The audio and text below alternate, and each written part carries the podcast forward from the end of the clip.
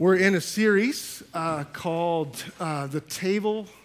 Actually, we've named it The Pulpit, The Table, and The Square. It's stolen from a book called The Table, The Pulpit, and The Square. Did you catch the difference? I bet you didn't.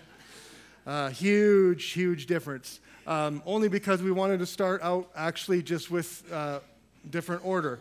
Um, but this is a series on the local church. Uh, Essentially, what is a church? What is a local church? And we've spent the last, uh, I guess it's now, this is the sixth week, uh, discussing what it means to be the local church. And today we're looking at leadership, everyone's favorite topic. Um, I say that tongue-in-cheek uh, because I don't think there's something that's come under more scrutiny in the last couple of years than church leadership. Uh, some of you have experienced deep pain from church leadership. Uh, we've watched uh, probably some of the heroes of our own faith crumble before our eyes in moral failures and uh, losing the faith. And so I don't think there's a, a topic that's actually more relevant to our time. So if you're here this morning and, and you're wondering why we need to dive into this, trust me, Uh, we need a biblically form, informed understanding of leadership if we're going to move forward as a healthy church. So I'm trusting that regardless of which category you fit into, uh, whether you consider yourself a, a leader or not, or are, um, that this is for us. So I want to read the text for us that I'm going to be primarily basing uh, everything out of. It's actually uh, First Peter five. I think I said one to eleven. I did. So I'm going to read the whole thing. So I'm starting in First Peter chapter five, verse one. So I exhort the elders among you as a fellow elder and a witness of the sufferings of Christ, as well as a partaker in the glory that is going to be revealed. Shepherd the flock of God that is among you, exercising oversight, not under compulsion, but willingly, as God would have you, not for shameful gain, but eagerly, not domineering over those in your charge, but being examples to the flock. And when the chief shepherd appears, you will receive the unfading crown of glory. Likewise, you who are younger, be subject to the elders. Clothe yourselves, all of you, with humility toward one another. For God opposes the proud, but gives grace to the humble. Humble yourselves, therefore, under the mighty hand of God, so that at the proper time he may exalt you, casting all your anxieties on him because he cares for you. Be sober-minded. Be watchful. Your adversary, the devil, prowls around like a roaring lion, seeking someone to devour. Resist him, firm in your faith, knowing that the same kinds of suffering are being experienced by your brotherhood throughout the world. And after you have suffered a little while, the God of all grace, who has called you to his eternal glory in Christ, will himself restore, confirm, strengthen, and establish you. To him be the dominion forever and ever. Amen. This is God's word for us. Let me take it. It is probably not something that I need to state out loud. If you're involved in any type of organization, if you have a job where there's leadership, even if you have a job where there's not, that the health of your organization is determined by the health of your leaders. Most of you in agreement with that. The health of your family is determined by the health of its leaders. The health of our country, no laughing, is determined by the health of our leaders. And conversely, that's also true. The unhealth of our leaders is determinative as well. And I think that is very much the case for the church, that the health of our leaders will determine the health of our church. And, and what I'm proposing uh, to draw out from First Peter chapter five is not exactly how all of us leaders, particularly at Mission Hill, perfectly act in every way as much as it is the standard and the calling that we have. Uh, now, I, I know it may surprise you, but although I do some eldering here, I'm not actually an official governing elder. I'm not actually part of the elders board at this time. I am a teaching elder, so to speak. So I'm not speaking exclusively from uh, the realm of what I would call a governing elder, and a, a, a group of overseers. And this is the way we would define uh, the leadership here, a plurality of qualified male elders. Now, for some of you, you're wondering why we added male. I actually won't speak to that this morning, but I'd love if you'd come and talk to me after. We can explain more. But we would tie in the government of family with the government of the church is what I would say very simply on that. So I will speak from that assumption from here on out. I, I hope uh, you can gather that as we go along. And so how I want to divide it up this morning is simply this way. I want to talk about who leads the church and what motivates them or how they are motivated, and then how to follow them. So who leads the church, how are they motivated, and how to follow them? Because I think we, we could go a lot of places in Scripture for the qualifications for eldership. But here's what I want to do. I want to talk about the motivations for eldership, because I don't think we talk about them enough. When we talk about qualifications, sometimes what we mean is a standard by which we, a boxes by which we can check off. But you notice you can't really check off a box when it, box when it comes to motivations, right?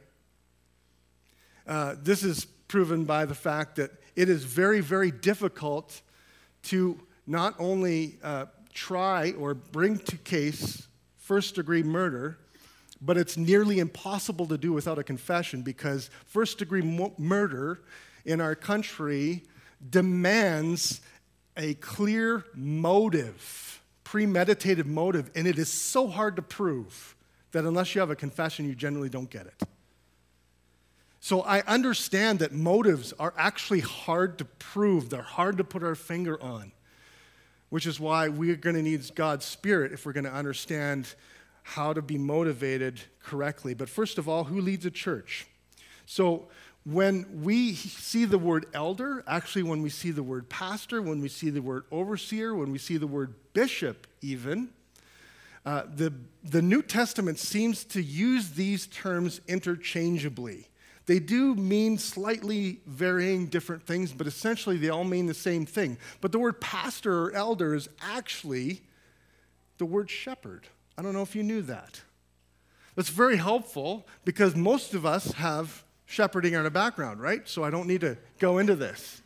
And, and, and does anyone have shepherding besides Renee? I know Renee has shepherding in her background, and she's the envy of all of us.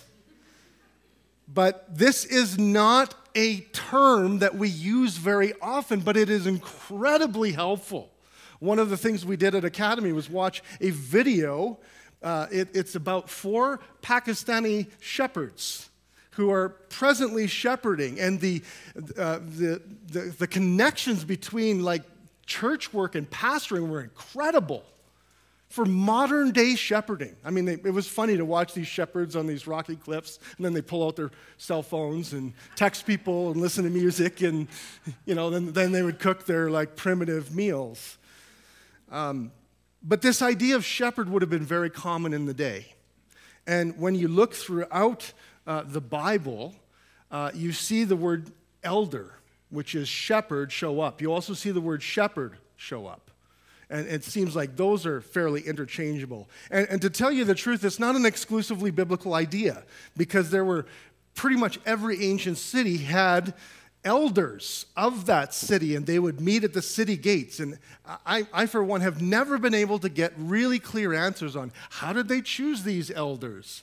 Uh, how, how did they come together? How many were there? There seems to be a general consensus that when you were ready to be an elder, everyone knew it and everyone affirmed it. That's just how it worked. Man, don't you miss those days sometimes? This idea of eldership, therefore, is, is really somewhat unclear most of Scripture, and then it gets a little bit clarified in the New Testament here. But this image of a shepherd uh, is very important, because we see actually that, that God uses this image, the image of a shepherd, which is assuming there are sheep, which assumes there's a flock and there's leaders. Now, this is actually how we see the text described.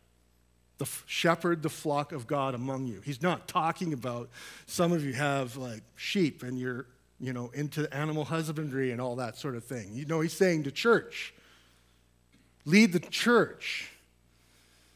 And it's such a beautiful me- metaphor when you when you think of things like uh, God collecting his scattered sheep who, who don't know better. They're off, they're, they're off. They're caught in in branches. They they're, they're they're tipped upside down and don't know how to get themselves up.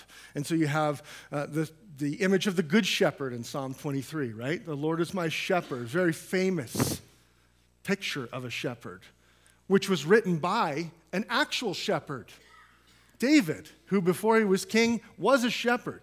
And some of us have an image of a shepherd being someone who doesn't like hard work, who likes art, probably plays the mandolin on the side. It's not the image of the shepherd that would come from the text. Uh, it would be more like the plumbers, the electricians, perhaps even the roofers, the people that do the stuff that no one else wants to do, the tough people. Kind of crazy a little bit. You'd have to be crazy to do that. I, I can say that because I work construction, and I tell you the truth. Roofers were always the crazy ones, right? They were always the ones who maybe not everything was there. The elevator wasn't always going to the top of the floor, if you know what I'm saying. Shepherds were like this. It was a difficult job. It was lonely. It was dangerous. Uh, it, because you were dealing with animals, it often made you, as a Jewish person, very unclean and therefore could never enter into worship like everyone else could. So it, it excluded you from community. But it's a good image, good enough that in John chapter twenty, when Peter, the very person who wrote this, was speaking to Jesus at one of the last recorded places that he was, Jesus asked him three times, Peter, do you love me? He's like, yes, I do. He's like, then feed my lambs. And he says, Peter, do you love me? He's like, yep, you heard me the first time, Jesus. Then feed my sheep. Peter, do you love me? Jesus, we've been over this. I said yes. It's a little offensive now. And he says once again, then please feed my sheep. That's the same amount of times that Peter denied Jesus. That's exactly why he says that. If you really love me, this is how your love will translate. You will take care of my disciples. You see how important that is? How helpful that is? Now, what do shepherds do? And that's what we find in uh, the rest of chapter five there. First of all, it's not really in the text, but the first thing that, that shepherds do is they feed. And that comes from other places in Scripture where the same metaphor is used. Shepherds feed and tend flocks. You still with me? It's not difficult, right? Tend and feed flocks. What does feeding look like if we're using this metaphor for our shepherds? Well, uh, we have a diet called the Word of God. And I would say this isn't exclusively restricted to the Bible alone, but I would say it's the gospel. The Word of God is often interchangeable with the gospel in the New Testament. And I would say one of the elders' primary jobs to feed is to make sure that all the flock has access to the gospel regularly. That means this group, large group. But it also means small group, academy. It also means children's ministry. It also means the small groups that meet throughout the week. It also means the men's and women's Bible studies. It also means in conversation with one another that one of the primary ways in which elders take care of their flock is to feed them with the gospel. And I will say this very clearly, whether you like it or not. You see, a shepherd cannot use what you like as determinative of what they do. If you watch a shepherd and a sheep says, well, I think this way is better, a good shepherd will go, it is not a good way, and they'll grab the hind leg and pull them backwards and say, this is the way that you need to go. This is where there's green grass. Your way is toward a cliff, and you're going to fall over. You don't know that, but it's true. Trust me. You see, elders, this is why we take time to do this. This is why we prepare for our messages and our teaching. This is why we do training to help people understand the gospel. Because if we lose that, then we don't actually have the ability to grow and mature as sheep. That's why. The reason why elders need to feed their flock with the gospel is that you'll die without it. That's why. Now, this should help you understand immediately the kinds of ways you can respond. You can respond kindly to this and see this, or you can make it difficult. We, we've all seen that, right? Some of us have children. Some of them are easy. Some of them are not. Some of them go willingly. Some of them do not. But you notice for, for the children who don't easily follow, your relationship with them consists essentially of calming them down and telling them to just take it easy. It doesn't go much beyond that. And so there's, there's an opportunity here to, to respond, even the, I'll, I'll show you that from the text at the end. They are, secondly, they are examples. Healthy shepherds are examples. Here's where I get that from. Uh, Peter says, as a fellow elder, as a fellow elder.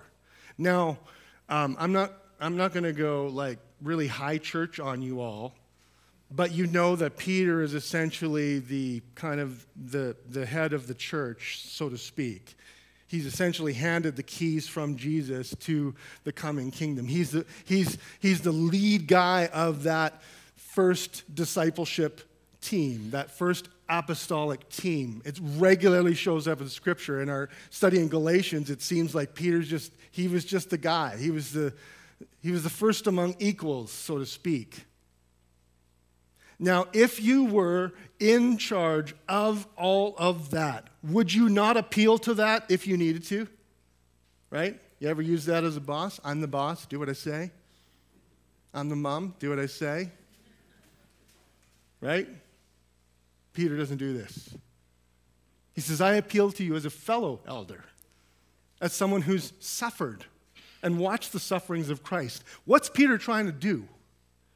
He's saying, I'm not above you, by the way. Just because I'm giving you this charge, I am not here and you're here. We're all under shepherds, all of us. I love this. This is the true healthy eldership. An eldership that never uses their position of authority to look down on anyone, but says, yes, I'm, I'm happy being an example for the rest of you. I'm, I'm happy uh, showing you what this looks like.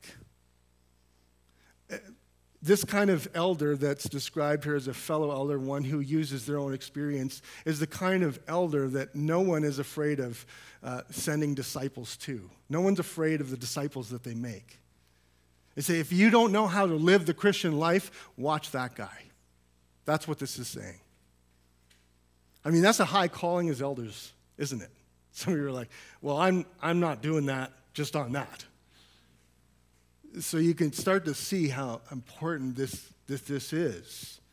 That if part of this is how we follow God, how we follow Jesus, which is the example I'm talking about. I'm not talking about people who sin less than other people. Some of you actually might think that. The elders are people that just sin a whole lot less than the rest of us. No, they don't. But they are people who are displays and examples of how to repent and believe rhythmically, regularly. They are constantly examining their own lives and allowing other people to examine their own lives and point out their sin and repenting of it and asking forgiveness of it and growing in it. So that's what we're talking about. We're talking about examples. This isn't sin management. This isn't trying to get away from um, sim simply, I'm better than everyone else. This is, I, I know how to repent, and I do it all the time. That's the example that Peter is laying out here. Thirdly, they protect, which means they know danger. I want to read uh, Acts twenty to twenty-eight. It says, pay careful attention. This is the Apostle Paul, different apostle, same message.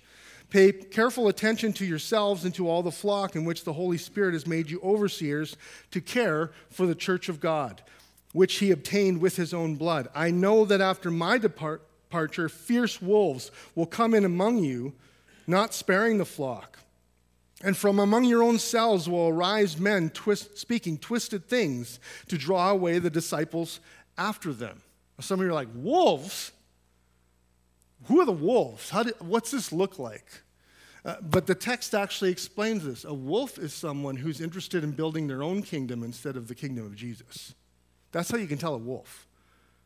I, I think what I don't want us to do is to, to after this, to you know, start like wolf hunting clubs and look for all the wolves that are amongst us.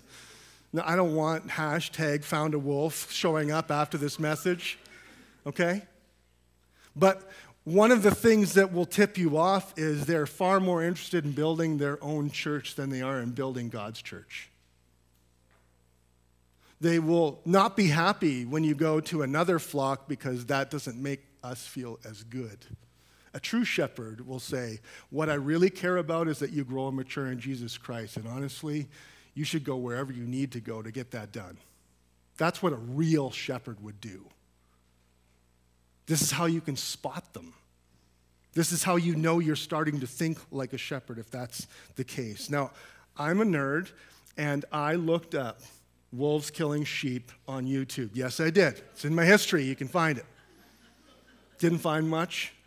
Unfortunately, I'm going to keep looking after the service. But I did find an article about it from a sheep uh, raiser. I don't know, what, what do they call sheep raisers? Shepherds? Um, do they still call them shepherds? I, kind of. This is, this is what they said. Actually, it doesn't help to kill all the wolves that come into your flock because uh, it actually breaks up the whole order of how a pack works, and it messes up the ecosystem really bad and, and doesn't end up helping. Plus, if you kill all the wolves in a pack, just another pack comes in. They said, this is what you need to do to get rid of the wolves. Get some guard dogs that bark. That's kind of cool. Or donkey. I, donkeys will work. For some reason, donkeys don't care about whether they take on a pack of wolves. But um, it's interesting when we watch this video of this shepherd that, that he, he's, he's, he was asked, what, what happens when a, a wolf or an animal shows up? And he said, if there's only one dog, he'll just sit there and bark. He won't take them on by himself.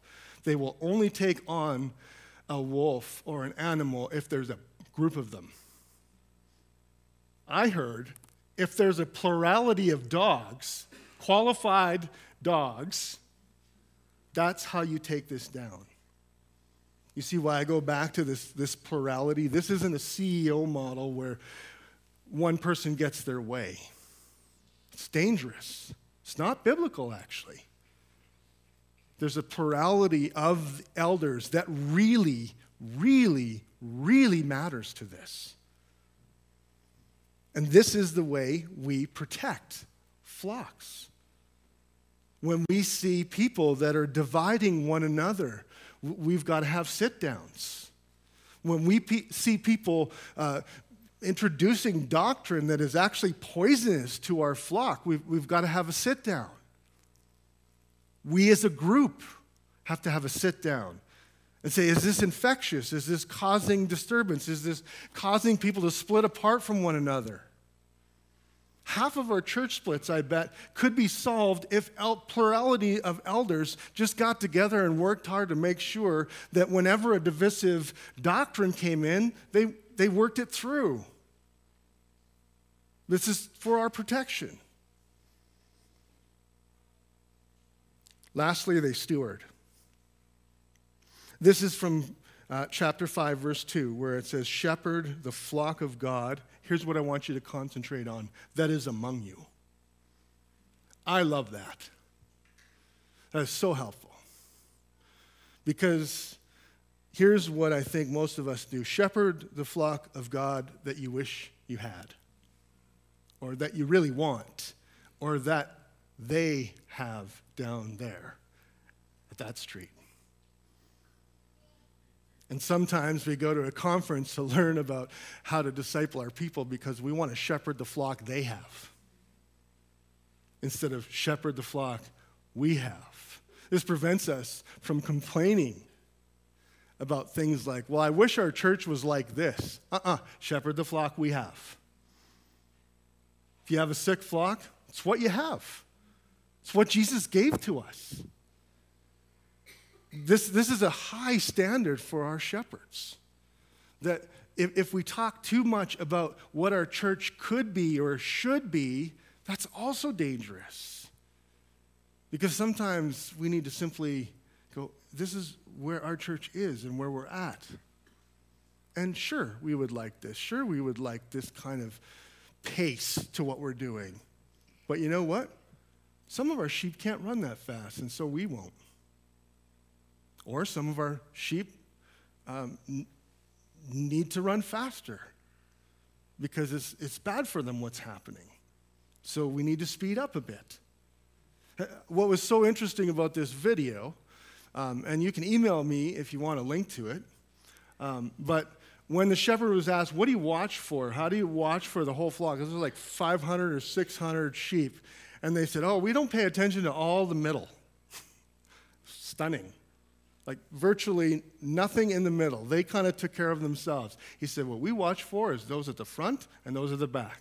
Because those at the front are going to wander off and take on things that they don't belong taken on, and those at the back are weak and injured and probably need some help. And so that's how they kind of monitored it. Some sheep, will, they just want to go too fast, but they don't really know where they're going. Sheep don't really lead at all. They're followers. That's why if one takes off, so do all the rest of them. Right? If one crazy sheep just says, I'm going this direction, it's like forty sheep. Let's go that direction. What's over there? I have no idea, but they're going there, so that's where I'm going. Because that's what we're kind of like, isn't it? So what do you have to do? You have to watch the sheep that's almost always ready to take off, because a bunch of others will follow. But you also have to watch what's behind, because if you don't, that sheep determines the speed instead of the shepherds. So this is, this is a call to steward the flock that we have.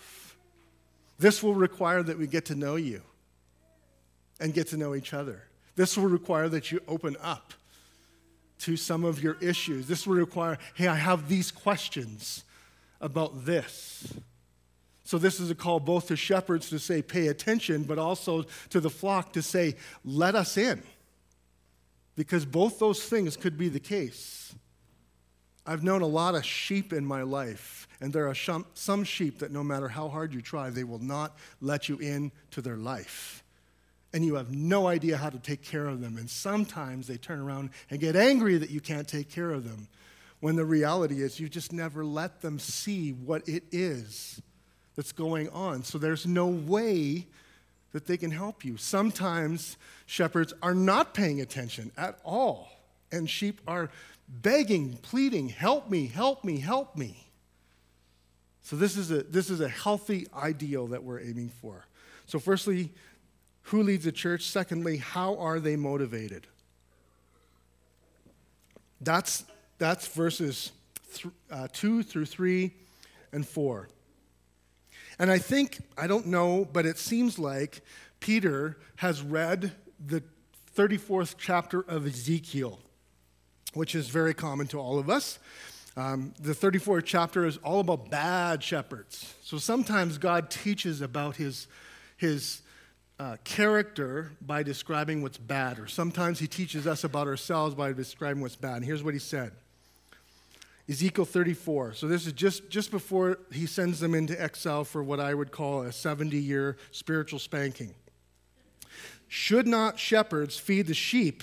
You eat the fat, you clothe yourselves with the wool, you slaughter the fat ones, but you do not feed the sheep.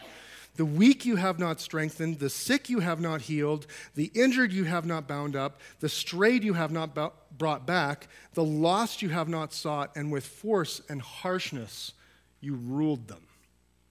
So this was the criticism of the shepherds, the leaders of God's people.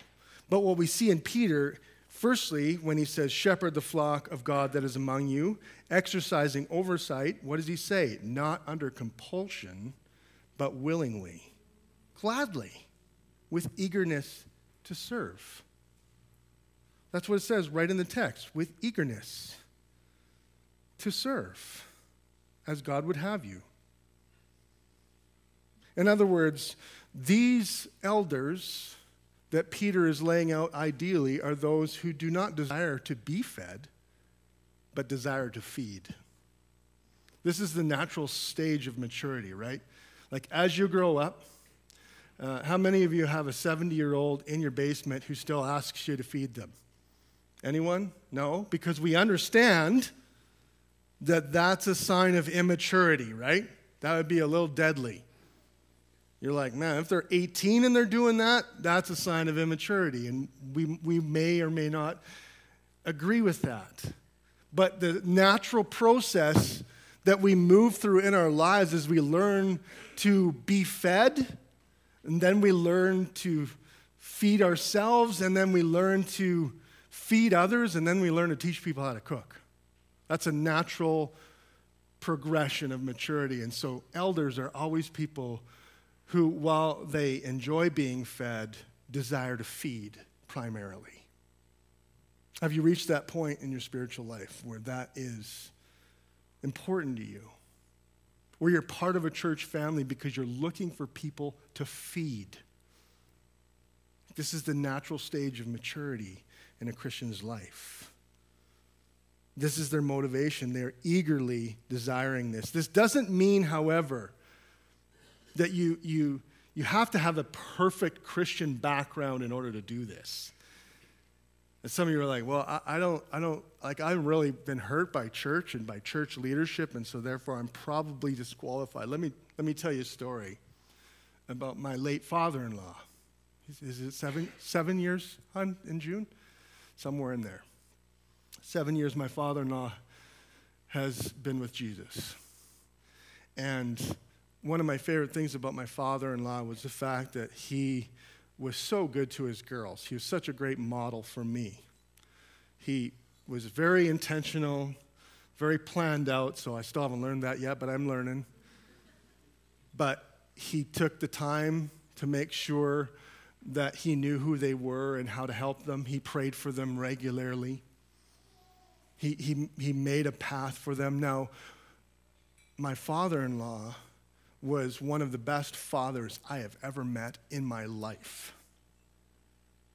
Here's what's so unique about my father-in-law's story. He did not even know his own father. We think he knew who he was. We think he met him, but he never knew him. He learned how to be a father despite the fact that he had no example, because he said to me at, uh, once, he said, at some time, you just have to make a decision, Trev. Are you, are you going to grow up? Are you going to grow up? He never told me to grow up. He just said, at some point, you got to make a decision. Are you going to grow up? I think that's a, a call for, for everyone. A, a, a shepherd not only wants to grow up, they want to help others grow. That's the deep desire. Here's the cool thing. Jesus has wired the process of discipleship so that when you desire to help other people grow, so do you. That's how it works. It's rigged. It's a rigged system that's designed to mature us as we help others mature. Good, healthy elders always want you to be, to be maturing in Jesus Christ. Secondly, uh, in five verse two, not under compulsion, willingly, as God would have you, not for shameful gain, but eagerly. That word has a monetary slant to it, not for shameful gain, because elsewhere in Scripture we do see that it is all right for pastors, especially teaching pastors, to receive compensation for this. There are some denominations that don't believe that compensation is biblical. I would say, yes, it is. It doesn't say gain, it says shameful gain. It means greedy pastors. It means pastors who are in it for the money. I know, you should laugh at that, because most, most of you are like, in it for the money. Yeah, trust me, it's not the best way to make money in this city. But that doesn't mean I can still not be greedy. I, I can still see it as an easy way to make a living. I could still only do it if I'm being paid. That's one of the things that should tip you off, particularly about compensated elders. Would they pastor people if they weren't getting paid for it? Is that their motivation? Now, I can honestly say, although I didn't want this season of my life, that there was a season where I wasn't paid as a pastor, and guess what? I still ended up pastoring people, and they still came to me as their pastor. And it was one of the gifts that Jesus gave to me because it helped me to understand I'm not motivated by money, although I do need to get a paycheck somewhere. But there are so many elders in this world, pastors, that are motivated by this. Generous, not for selfish gain. It's actually one of my favorite things about Aaron. He's so generous. So generous. There's no question in my mind that your lead pastor would do this for free if he could. And no matter where he is in the world, no matter what he's doing in this world, he will pastor people. I'm absolutely convinced of that.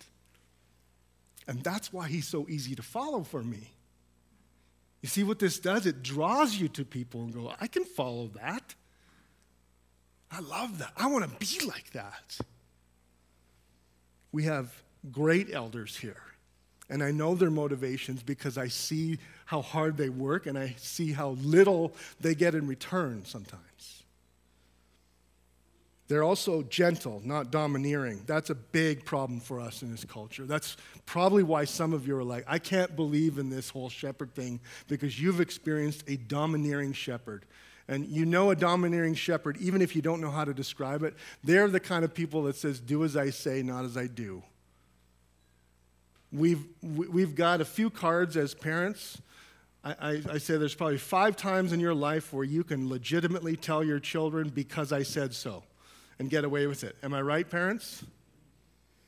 But after that, they tune out. So use your cards wisely, because it doesn't work.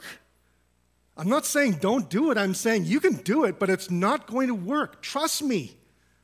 It just doesn't work when you have to tell people to follow you because you're in charge and they're not. It does not work. Those churches empty out so fast because nobody actually wants a shepherd like this. So this is Peter simply saying, don't use the authority which you have, which you have been given by God. So if, if you want to resist this idea of authority, Peter is very clear. There is authority that's given to elders for this purpose, but don't misuse it because it will destroy not only you but everyone else. A good shepherd is someone who wants to serve, not be in control. And, and, a, and a good shepherd is someone who understands that when the chief shepherd appears, you will receive the unfading crown of glory. You know, the reason why a, a, a shepherd can do all this without worrying about gain is because a good shepherd has the long view in mind and is actually content with investing in God's kingdom, because one day there's a check coming, but it's not in this life. It's in the next. A good shepherd is someone who says, I'm okay putting in my time without any kickback because I don't work for anyone who exists in this world alone. Uh, my boss is eternal. My boss doesn't miss anything, and my boss will give me exactly what he thinks I need when he thinks I need it. So who leads? What should motivate them? But lastly, how to follow them. This is, this is our part as God's flock. Hebrews thirteen seventeen says this, obey your leaders and submit to them. That's a swear word in today's culture, isn't it? For they are keeping watch over your souls as those who will have to give an account. Let them do this with joy and not with groaning, for that would be of no advantage to you.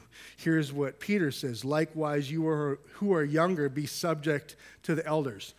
Just so you know, this isn't exclusively to younger people, but it certainly is. Because if there's anything, and I was one once, young men have the most difficult time submitting to people.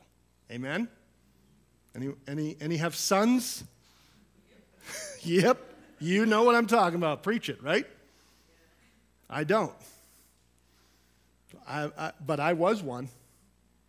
And I know how unsubmissive I was. And I know how much I needed to hear that. And this isn't for the young men in the room. This is just to say, some, for some of you, this will be easier than for others. But because God's given us this image to lead, I think men in particular have trouble submitting. But here, here's the reality. We all submit to somebody. Every single person submits to someone somewhere. So if you won't submit to them, just wait a while and you'll have to submit to someone else.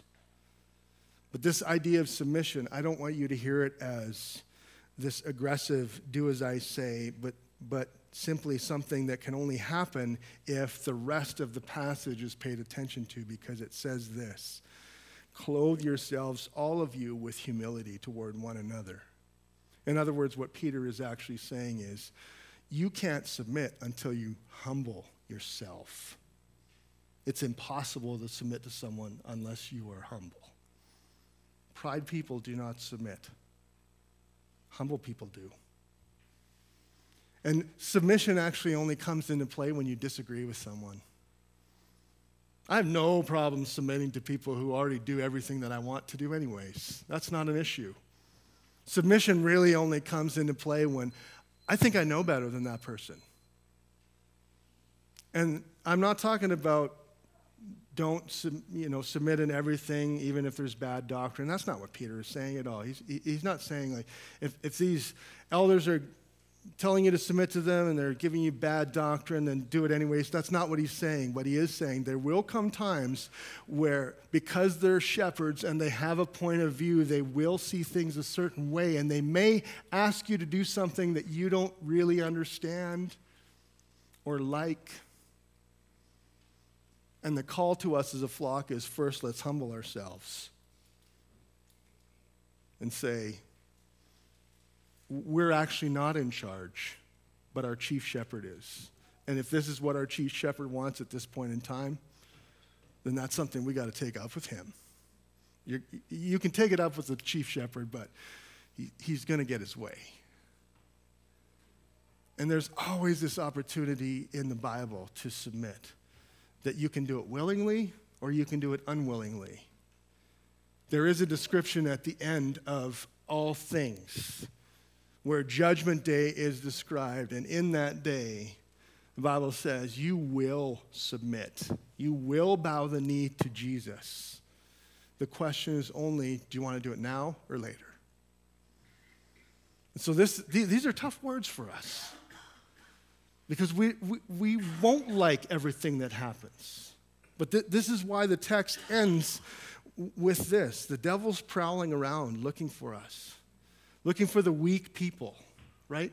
How, do, how does a lion hunt? Have you ever watched a lion hunt? Again, my YouTube history will show I have. You know how they hunt? First of all, they hunt in packs. Second of all, they look for the weakling. They look for the old. They single them out. They get them away from everyone else where they're by themselves and they don't have their community, and they attack them all at once. And this is what the devil wants to do. He doesn't want you to submit to your loving shepherds. He, he wants to single you out. He wants to get you away from community so that he can devour you.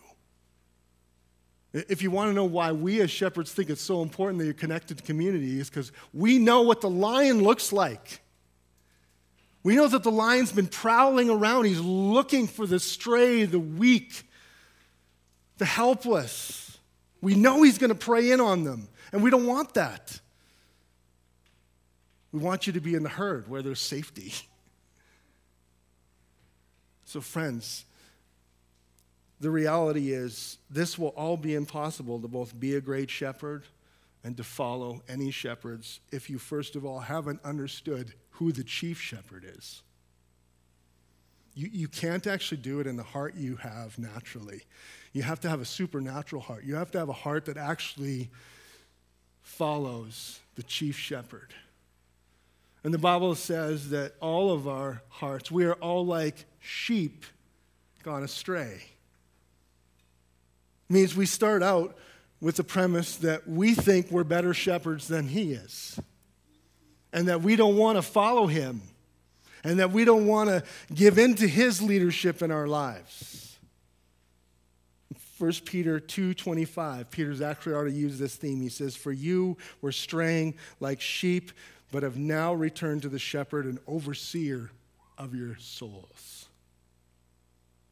And so this is the way I would say the only way we can obey this is to have your heart and my heart overturned by the great overseer, by the great elder, by the great shepherd who leads us beside paths of still water, green pastures, who's with us in the valley of the shadow of death, who presents a banqueting table before us in the presence of our enemies. Friends, as you wrestle to obey God, don't forget to first turn to your great shepherd that he may change that heart. Let's pray.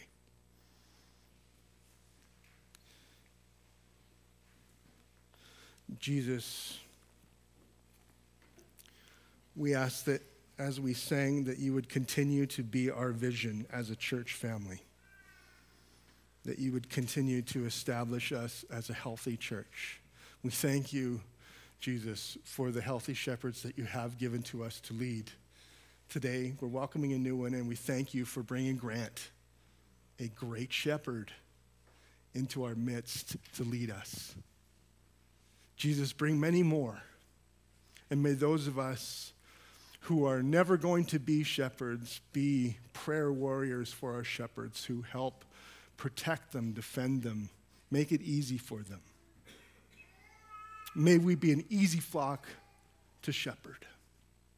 We can't do this without your help, Jesus, so we, we need your spirit to supernaturally break into all of the dark, rebellious corners of our own hearts. And so we ask these things through the power of your name. Amen.